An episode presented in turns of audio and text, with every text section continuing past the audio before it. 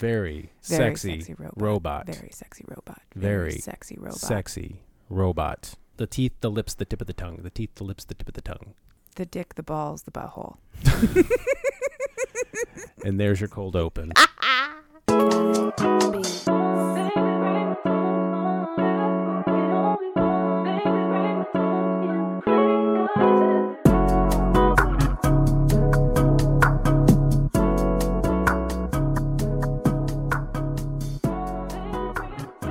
welcome back to another episode of Cheap Smut. My name is Katie Mizell, and my name is Carl Mizell. and this is a podcast about my two favorite things reading cheap erotic romances and talking to my husband. And as you can probably guess from a podcast named Cheap Smut, this podcast does contain copious amounts of explicit language. So please consider yourself warned and, and listen with the utmost care and caution. Absolutely. Don't let your kids listen to this, No, please. not even the cool ones. Not even the cool baby. All right, as as I like to start the en- the beginning of every episode, I want to remind everyone that I am not reviewing this book. I will not be editorializing or providing any feedback about the writing, the storylines, the punctuation. None of it. If you want my review, it's always going to be the same 10 out of 10. Please go buy it. That's right. And with that, let's start the show. Let's get to it. Good evening, my love. Hi, honey. How are you? I'm good. How are you? I am tired. I, I know that you already know this because it's been just a really, just a goddamn day. Oh God, it's been a lot. It's Yeah. been a lot, but I'm really, really excited to sit down and record this. I've been looking forward to it all day. It's what's been getting me through. Yeah, I was surprised. Like I said, I you know I, I checked in with you during bath time for our two sick children, Yes. and uh, I said, "Hey, do you want to postpone this and do it tomorrow?" And you're like, "Absolutely not." No, this has been driving me all day long. I'm just, I've just been waiting to get it to get to this spot so that I can record with you. Yeah, I and, and I appreciate that, and I and I'm excited because episode one came out uh, a week ago uh, as of as of release. Yes. and we we have gotten a lot of uh, positive feedback from the people who have listened to it and naturally our audience is still fairly small but i was taking a look at some of the numbers and some of the uh, the analytics and whatnot and we we are officially global Ooh. that's right. We have we are an international podcast now uh, because somebody in uh, we have people who have listened in Canada. Uh, we have people who have listened in in Great Britain somewhere in, in, in Great Britain. I think it might it might be England. Um, and in, here in the in in the contiguous 48. We've had people listen in Illinois and in California and Florida and, and, and all over the place. And we actually got a really uh, sweet and, and lovely uh, positive review on Apple Podcasts. Yes. So thank you very much for that. Um, That was that was like the highlight of my week. That was thrilling. Whoever you are, I'm so grateful to you. And whoever you are now listening to this, please take a moment to rate and review. It's the best thing you can do to help us grow. yes, and and that is something that we really do want to do. We do want to grow the podcast because we feel like this is a community that you know my wife loves, and uh, I love my wife. so I, I I want her to be a part of that, and, and we want to be not just part uh, a part of that community, but good stewards of that community. Absolutely. Um, so we would love to very much build that community, and and the only the, the best way to do that, at least starting out, is for you to like and subscribe and review the podcast on whichever um, platform. Uh, that you listen to it on. Episode one is in the books. We did A Lady of Rooksgrave Manor by Kathryn Moon, and I know that we've contradicted ourselves already because we said, you know, we're going to try and, you know, we're going to diversify. We're not going to, you know, lean into too many books by the same author. But this week we are doing another Kathryn Moon book, um, but there is a method to that madness, and that is because this is a pretty significant, a hefty tome. yes. It's about as long as A Lady of Rooksgrave Manor in terms of page count, but we're filling this episode out into a two parter uh, in order to give us time to prepare to go on vacation with our children next week. Yeah. And to fill it out, I am going to give a crash course on the trope that this book is built on. Yeah. And as you probably already know, um, unless you just try to like blindly pick a podcast without reading anything about it. Stabbing your finger at Yeah, your screen just- in the dark. Exactly. Throwing your invisible dart finger or your dart finger in the dark there. Um, we are doing another Kathryn Moon book. This one is called Baby and the Late Night Howlers. Yes, it is. Um, uh, misidentified in our previous episode as Baby and the Midnight Howlers. my bad. I do that all the time, even in my brain. I, I've read this book like five times, and every time Hmm. I get it wrong. That's okay. If that's the worst thing that happens to us, I think we're going to be okay. And this book uh, does indeed dive into uh, a very specific trope. But before we uh, get into it, are there any content warnings that our listeners should be aware of? Yes, uh, content warning for Baby and the Late Night Howlers includes um, human trafficking, assault, physical and sexual assault, and um, guns. I don't know how else to put that. There's a lot of shooting. If I've missed any content warning, please check out Kathryn Moon's webpage. I do believe she lists all of the content warnings for every one of her books and all of the tags as well. Excellent. hmm Is there anything else you want to kind of get out and put out in the world? I want to say this because it's the only chance I'll ever get to even maybe get this message to her. Kathryn Moon, I love you so much. And the Sweetverse is my favorite series I have ever read. You're wonderful. And I'm really excited to talk about your book with my husband today. and I am very excited to hear her talk to me about this book because um, one of my favorite things is to listen to you talk. So, uh, with that said, let's get on with it. Let's get on with it. Okay, so to begin, Baby and the Late Night Howlers and all subsequent books in the Sweetverse series are part of the ABO trope. ABO is the shortened initialism for alpha, beta, omega. It's usually shortened to A slash B slash O, A dot B dot O, ABO, etc. You'll find all kinds of versions of it, but they're all the same. Does anybody call it Abo? We could. Okay, I'm going to. All right. Do you know anything about ABO? I know I've talked to you briefly about it in the past. I know nothing about it, and when you pitched me this book as as a topic for our second episode, I actively avoided looking anything up about Oh, it. Oh, good. Uh, cool. And, okay. I, and I and I, I kept my promise. Thank you. You're welcome. For anyone listening who wants to know more than this crash course is going to provide, there is a ton of content on this on this trope on fanlore.com. Fan it's a fan wiki, looks just like Wikipedia. It's so well maintained. Whoever wrote this page, I am impressed. It's a fantastic wiki. Good job. Good job, you. Um, so, to begin, we're going to do a crash course on ABO. ABO, or alpha, beta, omega, is a uh, trope that, how do I best put this? It relies on a biological hierarchy Okay. in order to flesh out the social realities of the book. I like to approach books like this the same way I approach my second favorite genre of book, science fiction. It's all on the table. It doesn't have to make sense. Mm-hmm. Nothing is out of out of bounds. Suspend your disbelief. We're going hard. okay. Okay. I like it. All right. So Alpha Beta Omega is built on our very incorrect pop culture understanding of wolf packs. Okay. Like 50, 60 years ago now, some scientists dropped a pack of captive bred wolves into the wild and studied their behavior. And they came up with what we have been calling in pop culture ever since the alpha wolf. And we now know that that entire study was bullshit, that wolves do not behave this way. There are no alpha wolves, beta wolves. There is a hierarchy that is maintained for social safety, but it's nothing like we think it is. Um, and that's mostly because these were captive bred wolves. They had to be socialized in the wild in order to behave like they would in the wild. They weren't, so they didn't, and we know nothing. This is the same, uh, the same alpha wolf that uh, some of those horrible men on the internet use as the basis of their claim that they are alpha men. yeah. Yeah. they they they claim to be the alpha, but yet they have never lived without a roommate or their mommy. or their mom, or you know they they can only have the only roommates they've ever had or whoever they're dating at the time. yeah, exactly. Yeah, and those they, guys. they can't wash their own socks. Those guys. Yeah.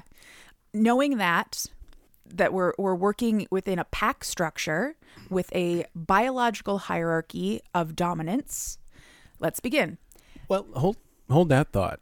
How does this compare to the trope or one of the tropes that we addressed in A Lady of Rooksgrave Manor, which is why choose? Why choose? Because Oh, it sounds like there might be a, a- Oh, a yes. bit of overlap. Yeah, this is also a why choose romance, sort of. Um, in a traditional why choose or reversed harem romance, that we don't usually we don't use that phrase much anymore. Reversed harem because harem has its own connotations that Yeah.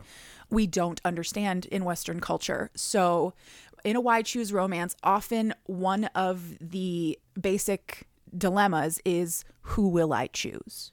In this world, there is no choosing Oh. everybody goes into this situation knowing that there will be no choosing there will be multiple partners that's the end of it Okay. yeah All right. Mm-hmm. So why choose is oh crap, I'm gonna have to choose versus this, which is no choice. Take what you want. yes Or you know, have what you want. exactly Yeah. yeah so in a uh, in abo there are three different dis, um, designations within the dominance hierarchy these designations cannot be changed. They are biological functions. You get them when you reach puberty or a little after. Um, they are hormonal they are physical and they are emotional. They affect the entire body. Your designation can't be shifted. So you're you're saying that th- so there is it correct to say that there is some overlap in terms of like a sci-fi element? oh yeah. Okay.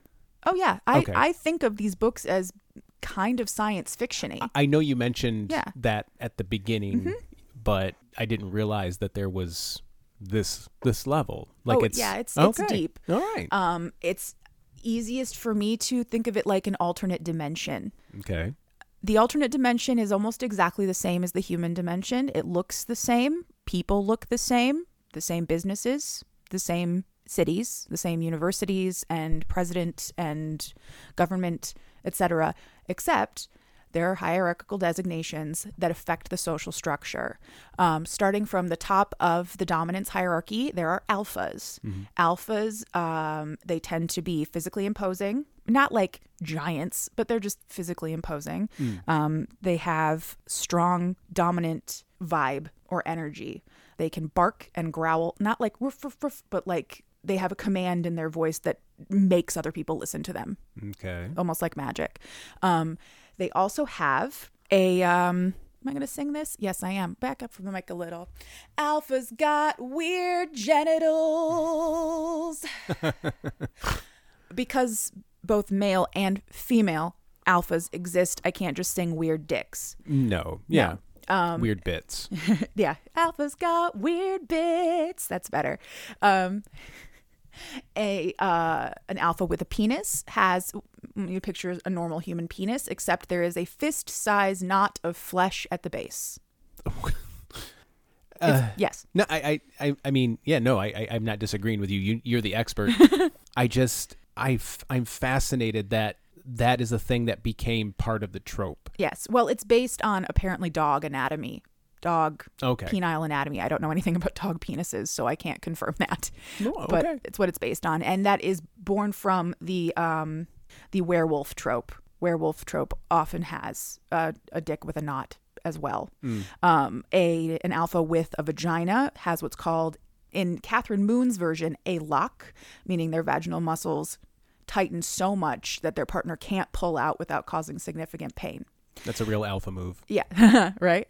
Um, until their pelvic muscles eventually relax, and then they can, or in the case of the the male alpha, until their erection subsides. Uh, this is presented mostly as a um, a breeding measure to make sure that you're inside long enough to impregnate. It's effective. Yeah, yeah, it is. It is effective. Alphas generally tend, in Kathryn Moon's version of this world, alphas run in packs. They form collective groups of other alphas. They don't have a dominant structure within their pack, they are all equals. Uh, but in the event of a fight, they will have like a dominance fight. The Okay. one the one who is most dominant will win.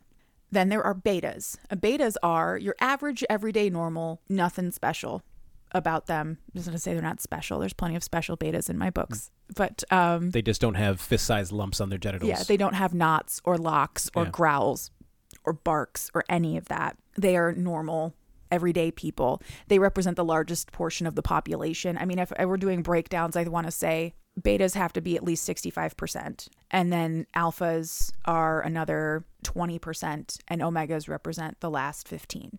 Okay. All right. So, so really, there's no need to really explain betas beyond. No. There's No, um, except to say that betas often aren't welcome in packs uh, for reasons that we'll get into later. They often just mate with each other and produce more betas because designations are at least a little bit genetic. okay. And then you have omegas, and omegas are special. They are sought after, they are precious, they are revered. Everybody loves an omega. Um, in Kathryn Moon's world, they're often famous, and beta women will build like wish boards of things that they would have if they magically suddenly became an omega because it does happen. It's a dream. Most women and men, but especially women, because there are mostly female omegas, dream about being an omega. So you cannot become if you're a beta, you cannot become an alpha, but you can become an omega. No, Okay.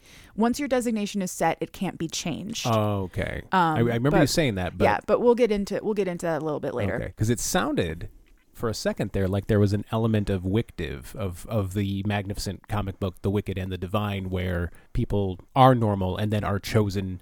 Oh yeah, yeah. No, it's not like that. Okay, Um, I just want to that would sure. be cool though. Somebody write that book where where they're where betas are just chosen to become a different designation. That would be fun. Yeah.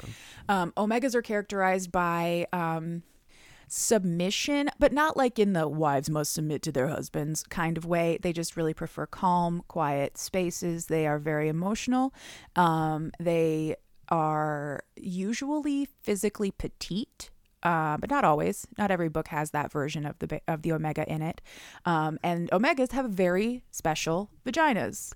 Their vaginas are the only ones that can take a knot. Say that again. Their vaginas are the only ones that can take a knot. Are you referring to the knot on the base of an alpha penis? Yes, I am. Okay. Yeah. So a beta could technically receive a knot, but it would take a lot of training and time, and it would not be pleasant for them. It would sort of be like how you need to like anal train before you can do anal sex. Yeah. You would have to not train before you could have knotted sex. Um, but they don't generally even try. So let's do the flow chart. Mm-hmm. Alphas can sleep with alphas. Mm-hmm. Or, you know, have se- alphas can have sex with alphas. Betas can have sex with betas. Omegas can have sex with Alphas or betas. alphas or betas, hmm but only omegas with vaginas can receive. I didn't say omegas with vaginas. Oh, No. Male omegas can take it up the butt. Oh, Yes. And usually in ABO books, male omegas are self lubricating in the bum, which is an interesting piece of I- the puzzle there. I'm so glad that I asked that specific question to lead you to that tidbit of information. That, oh, don't you worry, it's self lubricating. yes, it is. Okay, so the other thing that distinguishes an omega is that three to four times a year they go into heat. And that's exactly what you think it is. Oh, okay. Yeah. Uh, I could. I, I. I sense that you could see the the inquisitive look on my face as I sipped my tea. Yes. Uh, so a heat is a several day long horny fest. Okay. They need as much sex as they can possibly get in that period. They cannot be brought out of heat by anyone but an alpha. Um, they can't endure the heat on their own. It's very physically uncomfortable. And um, if their fever gets too high, it leads to seizures, which leads to strokes, which leads to death. Like it's very dangerous. I. I feel like I've been that horny, which you probably have. which explains a lot. Like I feel like for those of you listening at home or wherever you're listening, that's the beauty of podcasts. Um, In your car. in You're your car, I I feel like would it, it and maybe I'm jumping ahead, but would it be safe to say that to the normal to the world out here. I present as an alpha, but got big omega energy because I feel like I'm a large person, but I also like the quiet and the seclusion and being left alone. But I am not physically petite. Yeah. I think you have big alpha energy. Alphas don't have to be like big, outgoing, charismatic. Okay, good. Um, they often thrive in like high stress environments. They are in ABO books. They often have the jobs that we consider dude jobs. Oh, you know, yeah. they're C-suite executives and master surgeons Hmm. and military and bodyguarding. You know, think of man jobs. Yeah. and that's what they tend to. That's what they tend to do because they thrive in high stress. okay. I often think of myself as an omega because I really love, you know, just like getting snuggly and and, and being cared for and not doing much of anything. That's true, you do. I do. Um, so a few other things that we need to know about omegas. They they have um, they have an instinct for what is called nesting, meaning they want low light, tight space, soft fabrics, food, comfort food, and nudity if at all possible. Especially around their heat, they need a nest. Often heats are exercised inside of the nest. And when an omega joins a pack, she will pick as many alphas out of they, sorry. They will pick as many alphas out of that pack as they like and they will pair bond by the alpha biting the omega to break skin, usually during sex. And once the pair bond is formed, they form a psychic emotional link with each other. You know, when we set out to do this podcast, I knew that I was going to learn some shit. and two episodes in, and I am already learning way more shit than I ever thought I could possibly learn Yeah. about this about this genre. I my reading tends to skew very I mean I, I read a lot of books about baseball because I love baseball. I read a lot of books about video games. Not that there are a lot of them, but I read that. And a selection of of Yeah. selection of- sci-fi. yeah. you know, Sci-fi and fiction. and some in some fiction. It would never occur to me to to read. I mean, it's not something I would read for pleasure. But holy cow, listening to you explain this is the best way. Yeah. I used to. I've made this joke before is that I don't listen to a lot of pod. I only listen to like one podcast, and then my wife explains six other ones to me. and so that's how I I listen to podcasts. Is you're my podcast aggregator. Um, so this is actually, I think, I, I, I'm I'm gonna take a shot in the dark and say there will come a point in some time where I will actually, for pleasure, read a romance novel. Oh, I hope you do. I always say there's a romance novel for everybody. I believe it. Everybody. I wasn't kidding when I said at the end of uh, the last episode that I would watch an HBO series Of Rooksgrave. of Rook's Yeah. Grave, but it would have to be like full on. Like I want like You want the Akira Kamui to throw a girl in the air and catch her on the j- vagina? exactly. Yeah. I I don't I don't generally care when something that is adapted. You know, like a movie's adapted from a book or from a video game or whatever. I generally don't care if they skew away from it. I understand. I know how the sausage get gets made. Mm-hmm. I understand. Like for example, when they made Scott Pilgrim, you know, the Scott Pilgrim movie, there were six books. The sixth book hadn't even come out yet. There's no way that you can fit six books worth of material into a movie. I get it. That said, if they didn't just recreate every single fucking moment I want Yes. every moment Yeah. from Rooksgrave Manor Yes. on the screen in glorious Technicolor. Technicolor. I don't know if they call it that anymore. They don't. I think it's like I think it's just 4K. But Yeah. anyway, so I, I I am enjoying this very much, and I I am I am giddy with anticipation to hear how this is all going to play out in an actual ABO novel. Yeah.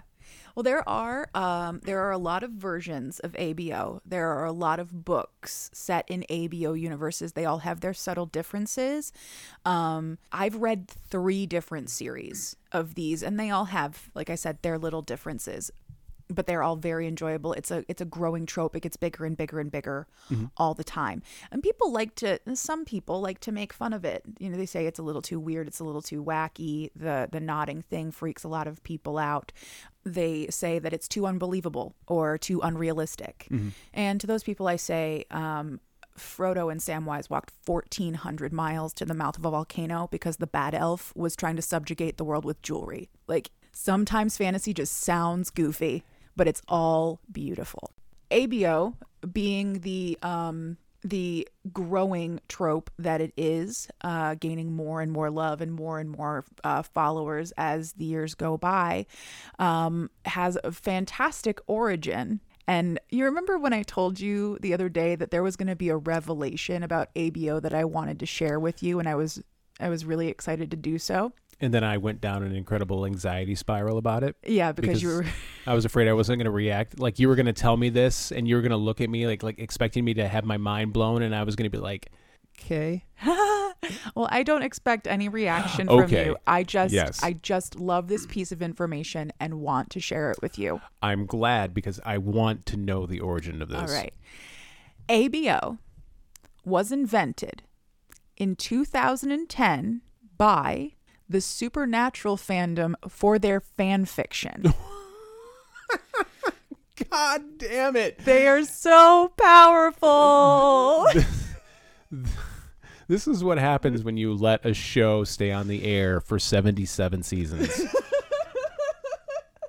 God damn you, Jensen I know, Ackles. I know. and the other one, Jared Padalecki. Jared Padalecki, I, yeah. I felt so bad. I could not have. I, I, I could sense, even though we're being recorded right now, I sensed people from the future trying to attack me in the past for not for calling calling Jared Padalecki the other one. the other one. No. Um I just think mm, I am so delighted by the fact that somewhere someone went, you know what we could do? And they wrote this prompt. They wrote it for like a like a competition, like a well, you know, fan fan fiction writers often have like you know, Boo Fest 2022 where they Yeah. do just all all Halloween themed stuff or whatever and it's super fun because the the site gets flooded with a bunch of new fics really fast. Somebody went, I'm going to write this prompt and they wrote the very first version of ABO. Back then, omegas weren't called omegas, they were called um Winchesters. no, I want to say they were called bitches. Well, that makes me uncomfortable. It, it makes me uncomfortable too. There- It's in bitches as in dogs, but it still doesn't help. it's still not great. It's not. It's not good. no. Um, but so that slowly developed over time, and in the last twelve years, almost thirteen now, ABO has become its own trope, and it's wonderful. and you seem to enjoy it. I are- do. i- Is, i where would you say it ranks in your appreciation of certain tropes? Um, it's up there. It's it's pretty high. I mean, I have a I have a deep love of certain tropes. My favorite trope of all time is the snowed in trope. How convenient. Yeah, because it's snowing right now. We're Yeah. gonna get like six to seven inches tonight. They said, or more even. Dude, I'm just gonna leave that one alone. couldn't couldn't resist. don't do it.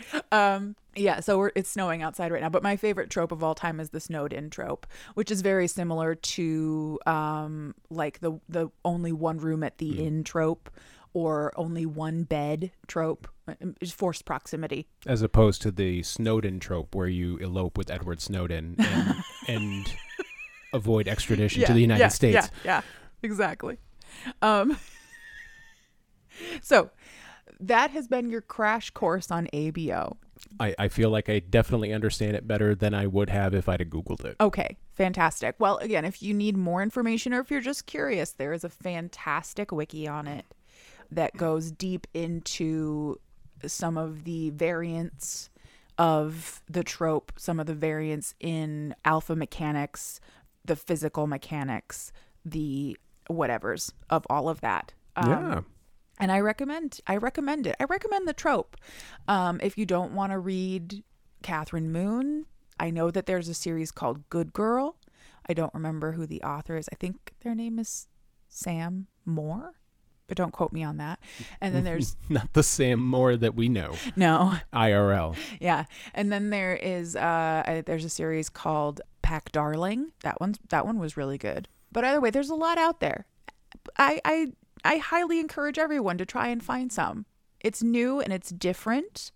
and it might take a little getting used to if you're not used to um, why chooses or weird dicks, or there's a little bit of like, um, oh, primal play, that kind of stuff.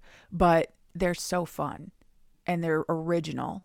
I don't, I can't say enough good stuff about it. I know. I just edited out like 47 minutes of it.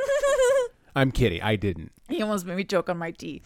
That's Oh, rude. I'm okay. sorry. So now that we have done our crash course on ABO, I think it's time to get started. Yes. We are going to dive right into Baby in the Late Night Howlers by Kathryn Moon.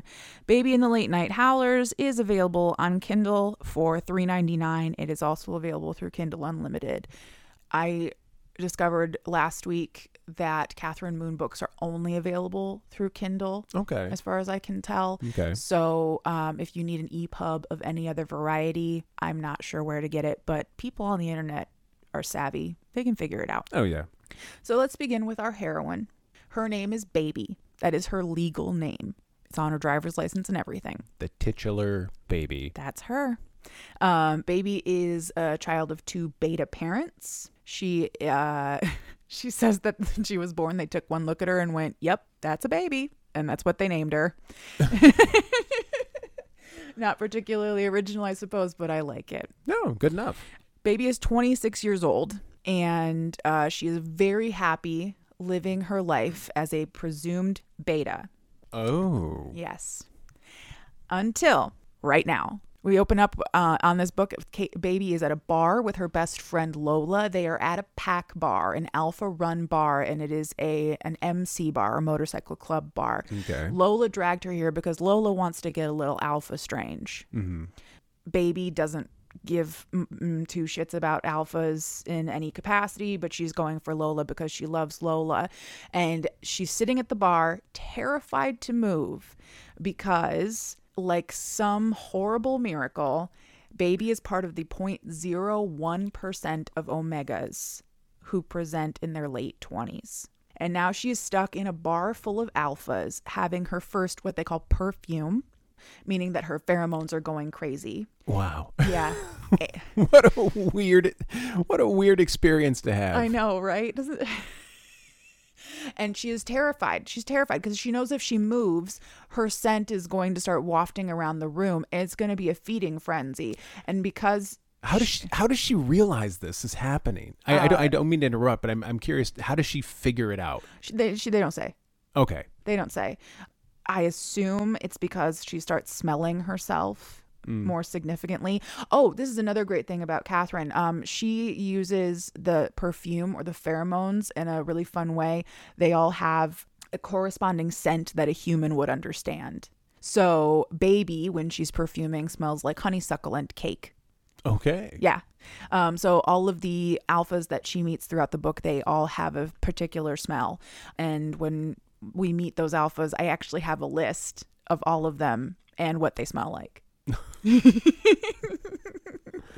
Um, which Kathryn was kind enough to provide in the back of her book in an appendix. Okay, so Baby is stuck at this bar. She doesn't know what to do. Lola comes over to um, say hi to her and unknowingly takes some of Baby's scent by just hugging her and rubbing against her. Uh, this is because even though she's not perfuming enough for a beta to be able to smell her, which is what Lola is, Lola is a beta, subconsciously Lola's still trying to get a little of that scent onto herself because if you smell a little bit more like an omega, you're more likely to get an alpha for the night. Okay. And now, now does it, it, maybe I'm jumping ahead, but does Lola have experience with alphas at this point? Is she aware? Yeah. Okay. Yeah. I mean, it's not uncommon for betas to go out and try and get a little alpha. Okay. Um, but uh, betas are very often not invited to join packs for various reasons. Mm-hmm. So they're just getting what they can while they can, living the fantasy for a little while. yeah. I, I just but you you you mentioned that they need to train and prepare, so I wanted to make sure that this wasn't Lola's first uh, no, not dick rodeo. no, no, it's not. Eh, it's not. anyway, Baby is stuck in place. Lola goes back out onto the dance floor. Baby's trying to figure out what to do with herself. And she is rescued by a man who comes up to her. And initially, she thinks that he's an alpha because he strong smells very strongly of alpha. He smells like apple pie. Isn't that nice? And um, she's hiding in the corner from him and he comes up to her and realizes that she's in trouble because she is a perfuming omega a new omega which is like candy. And she's not safe here. He encourages her to take a closer whiff and she realizes oh this is a beta. This is a beta who just happens to have alpha smell on him. Um, but he is safe and he can help her. His name is seth and he offers to take her out of the bar to his car and drive her wherever she wants to go. He gives her the keys, says, You drive. You take you wherever you want to go. I'll just help you get there safely. On their way out the door, baby passes by Lola in the hallway and she's having sex right there in that hallway with an alpha who smells like burnt marshmallows. Oh, uh, the tropes. I love it. I love the creativity. I love it. I know. Isn't it just fantastic? So, uh, what they end up doing is Seth dr- takes her to the Omega Center. The Omega Center is, I guess, what it sounds like. It's an organization that helps Ome- hel- helps newly found Omegas find their place. Teaches them how to take care of themselves because they now have slightly different needs. Um, teaches them how to build nests. Teaches them how to build pack bonds and pack structure, that kind of thing. But because baby is so late to the game, they don't have nearly as much time as they normally do. Um, Are we in a race against the clock before her first heat? Yes. Ah, yeah, yeah, we are. Uh, because she uh, because she perfumed for her first time so late, they have a very short window of time before the heat strikes. And um, they're doing everything they can to kind of shove all that training into just a few days. Now listen, you were gonna go insane from horniness. yeah. And you're gonna just need to fuck for like You're three just going to days. walk out on the street and scream, somebody fuck me. And somebody will. yeah. But don't do that. It's not safe. no. That's just oh wow. Yeah. So baby spends a week at the Omega Center, um, getting to know everything she needs to know. Um, but ultimately, what she takes away from it is the phrase "not bite, sleep, repeat," Okay. because that's essentially what the heat is. You you gotta have a plan. Yes. You need a mantra. Yeah. Not bite, sleep, repeat. Not bite, sleep, repeat. Exactly. Just like Yeah. that. Once they think she's ready, they give her a couple of binders full of scent cards because the Omega Center is not just for taking care of Omegas. They also have a membership program where packs will pay a membership fee to be on their books and new omegas will sniff through these these binders of scent cards and pick out alpha packs that they like. Scratch and sniff dating. Yeah, isn't that great? yes, it actually is. It's wonderful. I would love to be like, oh, I don't want to. I don't want to date that guy. He smells like sauerkraut. if you smelled like Magic Spoon fruit, like fruity cereal, don't give those people free money. Magic Spoon is delicious, though. You not really a like it. sponsor Yeah, not a sponsor. yet. Ah. So she goes through these two binders and she can't find anybody. She doesn't like any of them and she's starting to get a little despondent. And then they pull out a third binder, and that's the binder of lapsed memberships. They just keep them on hand. And she finds Oh yeah, these guys. Uh, yeah, that guy forgot to change his debit card, and uh, and that guy he screwed up the uh, the routing number, so none of his ACH transactions went through. Uh, that guy's just weird. that guy's just weird. Yeah, we just didn't like that guy. We just didn't like Jerry. Um, Poor Jerry. so she picks, she has to pick three packs. And ultimately she does. But while she's sniffing through the binder of lapsed memberships, she finds the scent card that smells like Seth's alpha, the one that smells like apple pie. And she's like, this one, this one, immediately. I, I want that one right there. Um, so the pack says that they will, con- or the, the Omega Center says that they will contact the pack in question.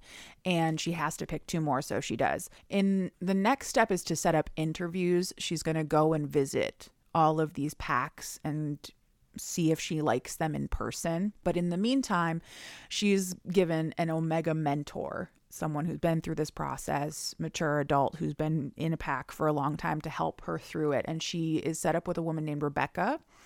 And Rebecca talks her through the more scary emotional parts of being an omega including how to pick the right pack because baby's terrified she's going to pick the wrong one because just because you're in a pack doesn't mean they love you or that they'll treat you right mm-hmm. I honestly though, I think dating would be so much better if this is the way you did it. I so like, here's a book, here's what they smell like.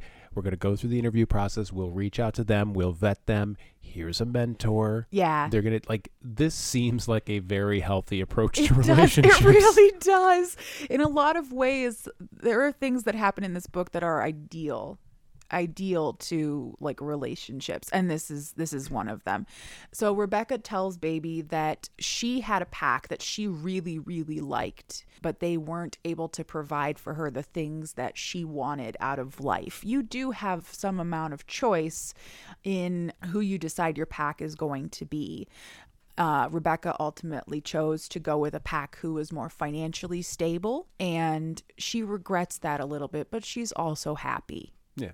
She tells Baby that whatever choice she makes, it's her choice. She needs to seek out her own happiness and know what she's not willing to compromise on. Mm-hmm. And that's the only thing any of us can do at the end of the day. But once the bite is done, it cannot be undone. So Rebecca cautions her to take things slow. The next chapter is in a different point of view. This is the first time, well, this is only the second book I've read, but this is the first book I've read to you that is in multiple points of view. Okay. So throughout the book, we bop back and forth, mostly from baby's perspective, but from other perspectives as well, several other alphas. Um, and a lot of people really like that because um, they get to like read what the man is thinking. God, don't we always just wish we knew what our partners were thinking? But um, Just ask. well, I could with you. You're honest. Yeah, I, I don't. I don't really. Uh, I don't really pull any punches, but uh, I'm. I'm. But I'm polite about it. I like to think. So the the um the next chapter introduces one of the main alphas in our story. His name is Jonah. His name is Jonah, and he is the president of the Late Night Howlers Motorcycle Club. And he is also one of the founding members of the Late Night Howlers pack. Okay. They are two separate entities. He is in charge of the motorcycle club. He is not in charge of the pack. A point that they make very clear many times throughout this book because he's kind of controlling. Hmm. Jonah has only been the president of this pack for like a year or something because their previous president died of cancer. Very, it's very depressing. They talk about him a few times and it's always like, oh God, this Yeah. poor man. Um, and while he's sitting in his office, uh, bemoaning the fact that he doesn't think that he's a good prez or a good man or any of the other things, um, he Seth walks into the room, and Seth, the the beta who saved baby on her first night as an omega, is Jonah's boyfriend. Oh. They have a long established relationship, and um, Jonah fantasizes about the night that Seth came home covered in baby's perfume, and they had a real good time. Oh. Wow. But Seth has come to let Jonah know that the Omega Center has reached out. They need to pay their dues because somebody wants to come see them, but they won't do it for free. The So- Omega Center needs to get paid. Okay, so the Howlers need to pay the Omega Center. Yes, the Howlers need to pay the Omega Center. They don't have to pay their back dues, but they do need to pay at least for this month because Mm-hmm. somebody wants to go and visit them. Seth knows it's going to be baby, but Jonah isn't so sure. Seth's like, who the hell else would it be? I'm a little unclear on this. So they would pay the Omega Center, and then who reaches out to whom here? The Omega Center would then reach out to the pack once the Omega has chosen what pack she wants to interview. Okay, so ultimately the Omega decides. The Omega decides, yeah. Okay. And then the Omega Center acts as their intermediary. Got it. Yeah. They have a conversation about whether or not they should pay and invite an Omega in because Omegas have a tendency to F up dynamics. One of the main things they do is they kick betas out because Omegas don't like other people smelling like they're alphas. And now Jonah is terrified that if they invite an Omega into their pack, that that Omega will then kick Seth out. And he doesn't want that. And this all started with Supernatural. I know. I know. Man, Doesn't it just Yeah. delight you right down to your toes? it does. It does because they took this idea and just ran, Mm-hmm. just ran with it, and had a blast. It sounds like. Yeah. They made great strides towards new and better dirty books. and I love it. So Jonah is conflicted. He wants an Omega more than anything because that's what everybody wants. Because a bonded Omega bonds a pack together in emotional harmony. But he doesn't want to lose Seth. They decide ultimately that they are going to have a pack vote. They already know what the answer is going to be. They all want the Omega to come. Mm-hmm. Baby visits two other packs um, before she finally goes to see the Howlers. She is accompanied by an Omega Center representative named Yvonne, who has a stick up her ass. Noted. She goes to see two like rich, hoity toity, upper class alpha packs, which is common. A lot of packs are really, really wealthy. They have to be in order to entice an Omega to join them Okay. most financially less dragon like packs don't uh, don't get an omega so easily. Okay. they finally get to the late night howlers plaza. They own a strip mall with a bunch of apartments on top and these are all their businesses um, they live in what is known as old downtown it's not fancy it's not upper class but it is i think of downtown flint when i think uh, of yeah. it yeah Okay. it's a nice little downtown area. There's a little rundown. It might not be the safest, but it's got charm. Yeah. You Yeah. know, you have the for those of you not familiar with it, there's the bricks. There's a lot of businesses with like lofts on top, Mm-hmm. um, and and that sort of thing. You have your your crepe shop, your coffee shops, y- that sort of thing. There's the Mott Culinary Institute. There's an uh, I think TV Five is down there. Yep, there's a couple news stations and the old Flint Journal building. Yeah. So. Uh, go Google downtown Flint, Michigan, and, and take a look, and you'll you'll see what we're talking about. yes. So they get to this plaza, and it is several different businesses, all of which are owned by the late night howlers. There is Dusty's Garage, the Green Thumb Marijuana Dispensary, the Full Moon Diner, the Rough House Gym, and Late Night Howlers Bar. And then they have apart- like I said, apartments on top it cover that cover the Yep. entire length of the strip mall. They are greeted by Seth and Jonah as representatives of the Howlers because the pack is quite large and they didn't want to all meet her out in the parking lot and scare her. When they go inside to meet the pack, they are very unconventional, but they are very respectful and she likes them right away. I have a list of the entire crew and I have already fan cast them. Okay, well we, we can we can tack uh, tackle that uh, at a later point. Yeah. Okay, so I'm going to go over to Kathryn's fantastic appendix in the back of her book, and I'm going to introduce you to the Late Night Howlers crew. Here we go. The Late Night Howlers include 12 alphas because their other member, 9, is dead, plus one beta, Seth, and a bunch of other female betas who um, aren't introduced until later in the book Okay. All of the alphas in the motorcycle club go by a club nickname and that's what i am going to call them for the rest of this book. Got it. all right. So we have seth aka bomber because he wears a bomber jacket. Jonah aka scorch. Quincy aka bullet Ryan, also known as Green, Mackenzie, also known as Books, Sanjay, also known as Tornado, Cole, C O L E, also known as Cole, C O A L, for his coal black heart, um, Dusty, also known as Dusty, because that's just his name. Jeff slash Chef. Brody slash Red, Tom, also known as Thumb, Roger, also known as Flea, Steve, also known as Shade. I'm gonna put you on the spot. What's what would be my pack name? Pack name for Carl. I don't know. Um, Treefoot. Treefoot. With no further explanation. No given. further explanation. All right, so that's our whole pack.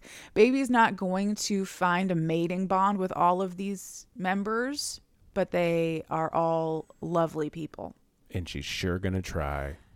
Or is she not? No, she's not. She's No, not she's not like our dear Esther from Rooksgrave. No, she Okay. knows that she likes several of them by smell alone, but not all of them. Okay. All right. Yeah. Um, eventually, I believe she ends up with five, six, five alphas and a beta. I think. Good for her. Try to keep track of it all, but I All can't right. really well, we'll, we'll, we'll figure it out. So, um, one of the things that they have to do when the Omega Center brings their uh, prospective Omega for a visit is they have to show them the nest. And this is where things start to go downhill because the Howlers do not have a nest. They don't have anything even close to a nest. What they have is a concrete room behind their barback station. But imagine it, right? right? Well, baby tries to give it all the consideration that it is due. And so she walks in and she goes, Well, I don't like the lighting, but we can put up something else and we can redo the floors and we can paint the walls. And she's trying really, really hard. But Yvonne from the center is like, This is appalling. Absolutely not. Mm-hmm. So they go back upstairs. Scorch, Jonah, who I will call Scorch for the rest of this story, promises that they will make something work for her. If if that's what she needs, they will do whatever. And baby wants this pack. She picked the other two packs because they told her she had to have three on her prospective roster, Yeah. but she only wants this one. They were her backup packs. Yeah, and she's going to make it happen. However, however that has to happen. After she finishes her visit and all of her interviews, baby has to decide and she decides she's going to go with the Howlers. That's no question, no contest. Scorch and Bomber have a conversation about um, the prospect of baby, Bomber being Seth. Um, Bomber is certain that she will choose them, but Scorch doesn't think that she will because he is incredibly insecure. We're going to go through this entire book and you're going to be like, God damn it, man, go to therapy. I did it. It was great. It was. You're doing so much better. Thank you. Not for me, for you. Yes. Yes. I agree. Um, once Bomber and Scorch have their whole conversation, uh, they decide they want to lighten the mood. So Scorch gives Bomber a blowjob. Oh. Uh, Scorch muses while he's giving this blowjob about how much an Omega would mean to the pack, but how, also how much it would change things and how much he doesn't want to lose Seth. And because he's such a good alpha, he swallows. well, I just, I mean, well, a- after all the talking he's doing in the middle of that blowjob, I would like to think that he would.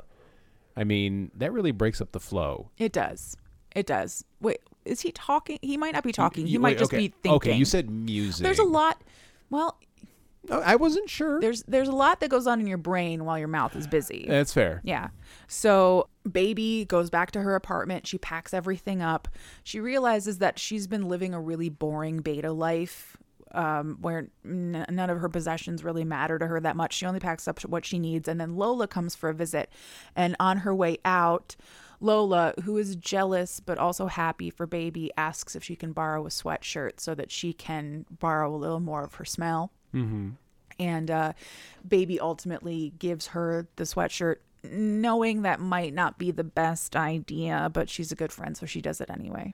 All she wants is a little alpha alpha stank. yeah I just mean- a little bit. Just get a little alpha stank on her. Well, I mean, to omega s- smell to get that To get- alpha. yeah s- to, get, that alpha stank yes exactly um, lola leaves and baby is escorted to lnh plaza to begin her courting courting is exactly what you'd think it is it's dating giving presents spending time getting to know them deciding whether or not she wants to spend the rest of her life with them I'm already rooting for Tornado. I don't know why. I, I, just love am. Tornado. Tornado is great. I just like the idea that there's a guy named Tornado. Yeah. His real name is Sanjay. Yeah, I remember you saying that. Yeah. Tornado. Yeah. He's so great. I, he's such a sweetie pie too. Oh, he's so great. Oh well, I I I I already know who I'm fan casting in that role.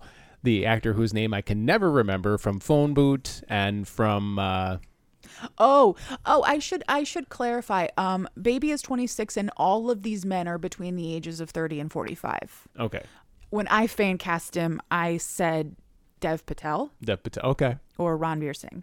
uh, uh, Ranveer Singh would be uh, a, a great, Yes. great. Ranveer Yeah. Singh would be awesome. when baby gets to L- uh, LNH Plaza, they s- they try to settle her in as best as they can because her heat is is coming and it's it's coming on fairly fast. Heat is imminent. Yes. Sh- When she arrives, she has a written form um, that outlines her expectations, and her chief expectation is that she will not be bitten. She doesn't want to be bonded yet. All the sex, all the sex, all the cuddles and snuggles and prezzies and everything else, but just no bites yet. Okay. Jonah Scorch makes it very, very clear to the rest of the pack uh, that they are going to follow her written expectations to the letter, and if they don't, they will have to answer to him. Um, Only brown M and M's in her in her nest. she doesn't have didn't say anything that crazy. It's not that crazy. It's actually a very prudent way to make sure they're following every detail. But anyway, They take her up to Seth's, or they take her up to Bomber's apartment. Uh, because it's the closest thing that they have to a nest right now, and it's the only thing that doesn't smell like other alphas. So she'll be able to get mostly settled in without being too uncomfortable.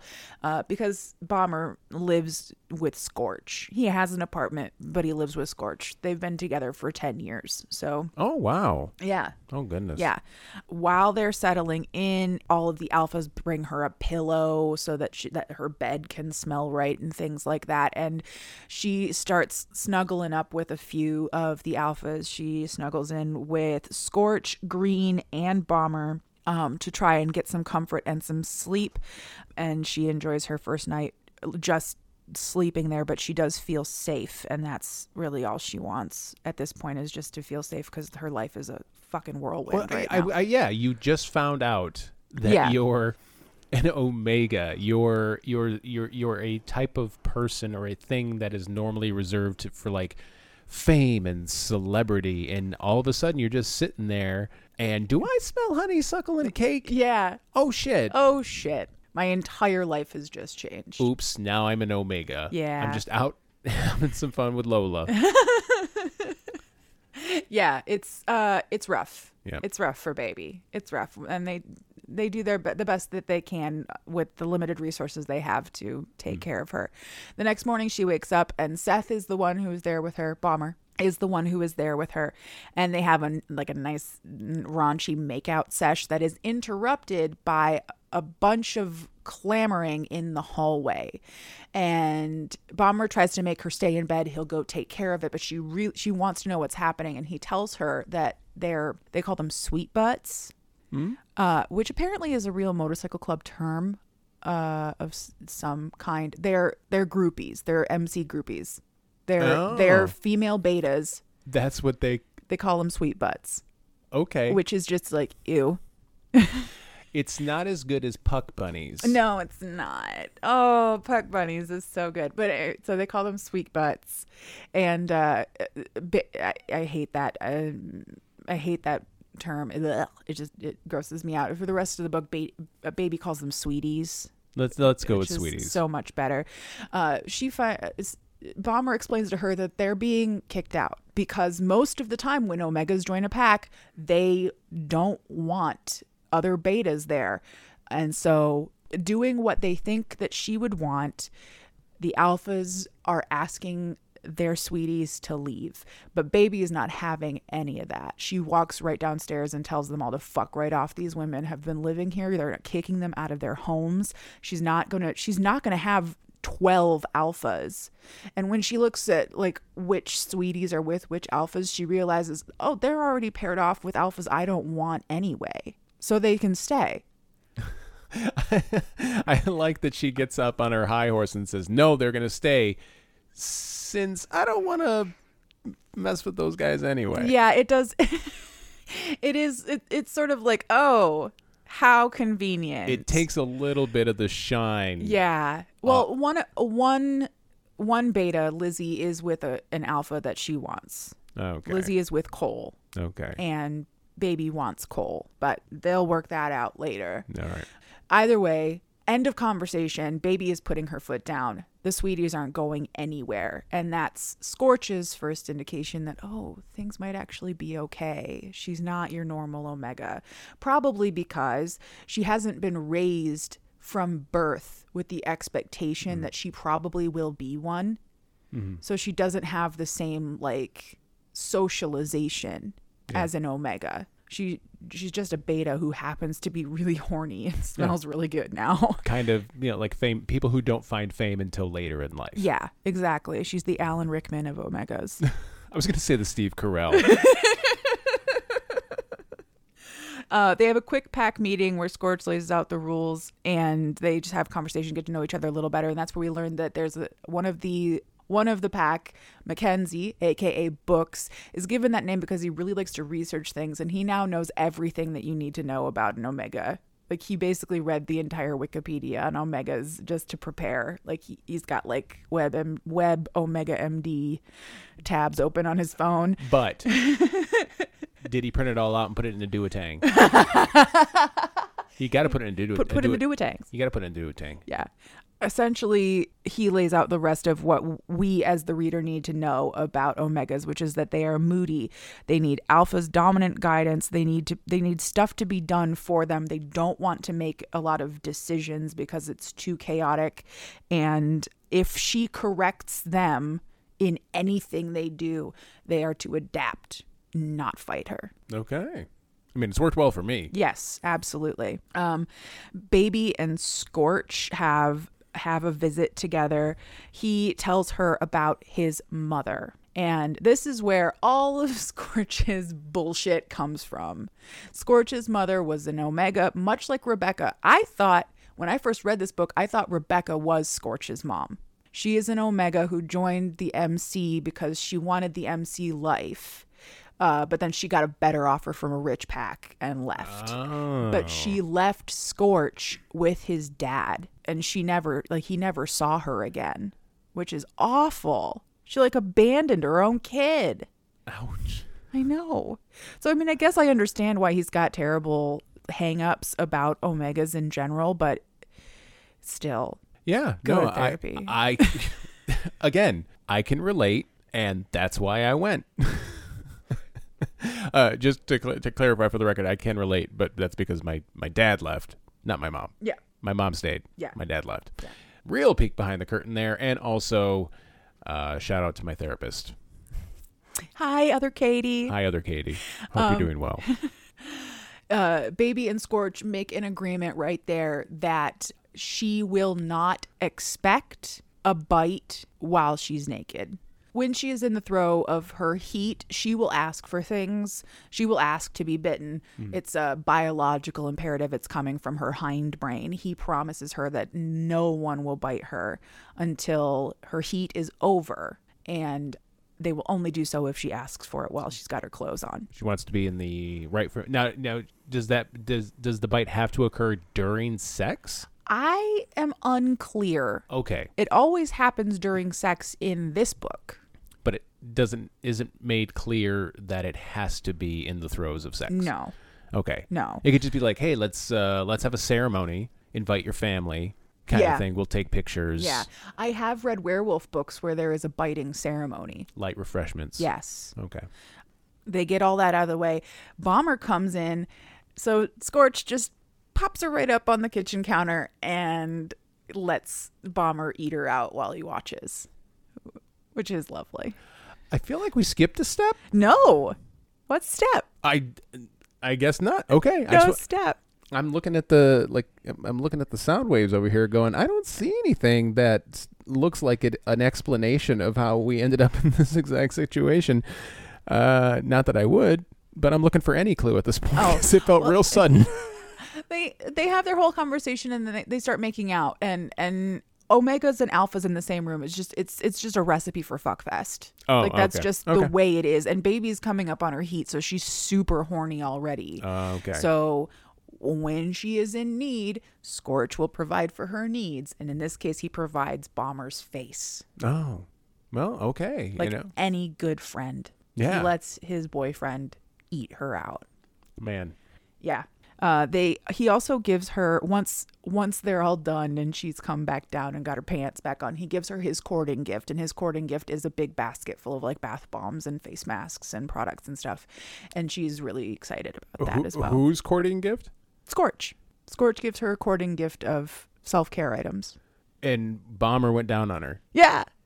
So I feel like Bomber kind of won the upper hand in that. Was that his courting gift? No, Or, Bomber's, no, Scorch- Bomber's a beta. He doesn't have to provide her with a courting gift. So so fun. So Scorch gets to take the credit for Bomber's cunnilingus. I don't think he takes the credit for it necessarily. Well, I think just- he's just like get up, get over here, put your face in there. He's really Go on, into. get in there. He's really into to Bomber having sex with the Omega. It's like a kink for him. Okay, I I just I feel like you know he gave her bath bombs and and also cunnilingus. It just I, I feel like that was also a gift. but uh, yeah, what do I know? Uh, later that night, when baby's trying to go to sleep, she's really restless and upset. She can't get herself settled. And uh, the main reason for this is because she asked Scorch to stay, and he said no because they had to do things in the right order. So Seth comes and tries to help, but baby can't do anything with with Bomber. She needs an alpha to take care of her. And he reminds her that she has all of the alphas at her dispose, disposal, not just Scorch. So if whoever she wants, just ask and anyone will come. So she decides to invite Green up and Green comes to have a cuddle and help her fall asleep. Bomber takes a picture of them cuddling together and sends it to Scorch, like, look at what you're missing. And Scorch immediately comes up to have a cuddle too because he's a fucking man. Um, It sounds like the opposite of what I would consider to be typical male behavior. Like, oh, you're just cuddling? I would love to do that. oh, I think I'm I, I'm thinking more along the lines of like, ah, I want that too, mine. Oh, okay. Yeah, that's fair. I mean, I would go up for the cuddle, Yeah, but I don't know that all dudes would. no. But anyway, so baby falls asleep between Scorch and Green. She's quite happy. Omegas do not like to sleep alone and they don't like to be in open spaces. So if they're all like snuggled up on top of her, she feels a lot more comfortable. The next morning, she wakes up. Scorch is gone, but Green is still there. They have a dirty cuddle. Good for them. Yes. Um, where we learn that baby is particularly sensitive in the neck area um, because that is traditionally where they are bitten. Um, she really loves hickeys and and like chewing on her neck. When they're when they're all done, Green invites her downstairs to meet the rest of the club, like more officially. Chef's got the grill going in the diner. He'll make her breakfast. She can get to know everybody that way. Um, Scorch and Seth are out doing club business, so she'll be able to meet everyone without being under Scorch's like gaze. And so they decide to do that. They go downstairs and get to meet everybody, and that's where we'll pick it up next week. Yeah, because this is a two part episode. Yes. Uh, because this is a substantial book, and we had to cover the ABO dynamic, and we also have to go on vacation. Blessed, blessed vacation. I'm trying not to let the anxiety overtake the enjoyment. Well, good for you. The anxiety has overtaken all of it right now for Yeah. me. I have to I have to travel with two kids. I mean, you too. You'll be there also. I'm not saying that I have Yeah. to do this all by myself, but traveling with two children just sounds like a recipe for disaster. Well, thank God for them regional airports because uh, none of this, like I said the other day, none of this Detroit with a layover in Atlanta and then, you know, flying to Orlando and then drive for a couple hours. Nope. We're going from one regional to another regional. Yes. And your parents are going to be coming, coming and picking us up. Yep. So yeah, I am. I am really excited. I know that in uh, in in the real world, in this timeline, we are going to probably record the second part of this tomorrow or or whatever. But I am excited to see the response to the first part of this episode. I'm excited to see uh, how everybody else feels about it because I'm actually I'm actually really into this. I Yeah. love I love the I love the notion of a pack of more or less uh, not territorial, not you know, like mine, mine, mine. Yeah, dudes. Yes, Yeah. uh, dudes. Yeah, uh, I, I I like it. I any anything. I know we joked about it last week, but anything that actively works to present something that is a different is different than the toxic masculinity that we see so much. Uh, still in this uh in this day and age, you know, we do see a lot of toxic masculinity. So the idea of this uh, for somebody like myself who tries to present a different version of masculinity to not just the world but to my children. Uh huh. I find it very refreshing. Yeah, absolutely. If you really want some some good examples of what uh, wholesome max- masculinity looks like from a feminine perspective, there are great books like this one Yeah. that can give you an example that you've never seen because it's not acceptable in our social structure. Well, I will definitely pick your brain about that Oh, of course. and and and and read that. That's fantastic. If if nothing else comes out of this podcast except that you read some of my some of the books I love, it will have been worth it. And then you can read Moneyball. Yeah, I'll read Moneyball. I think you'd actually enjoy it. But anyway, But anyway, that's going to wrap it up for us today. We will see you guys next time for part two of Baby and the Late Night Howlers. In the meantime, remember if there is a book in you, write it. And if there is fucking in it, I'll read it. and then she will come on this podcast and explain it to me for your entertainment. Thank you. Don't you. forget to rate and review. Yes. Uh, uh, thank you very much, uh, honey, for presenting a, a wonderful uh, first part of this. Uh, you can go check us out. Uh, we are on Instagram at, uh, I believe it's just at Cheap Smut. Yep. And uh, we are also on Twitter. Uh, also at Che- oh, that one I think is Cheap Smut Pod. I need to get this right before I record the episodes, but I definitely know for a fact that we started a TikTok, and we are just at Cheap Smut on TikTok. So uh, I got to learn how to use TikTok. Oi, I got to stay off TikTok. It's bad for my brain. I love you. I love you. We'll Yeah. see you guys next week. Bye bye. Bye bye.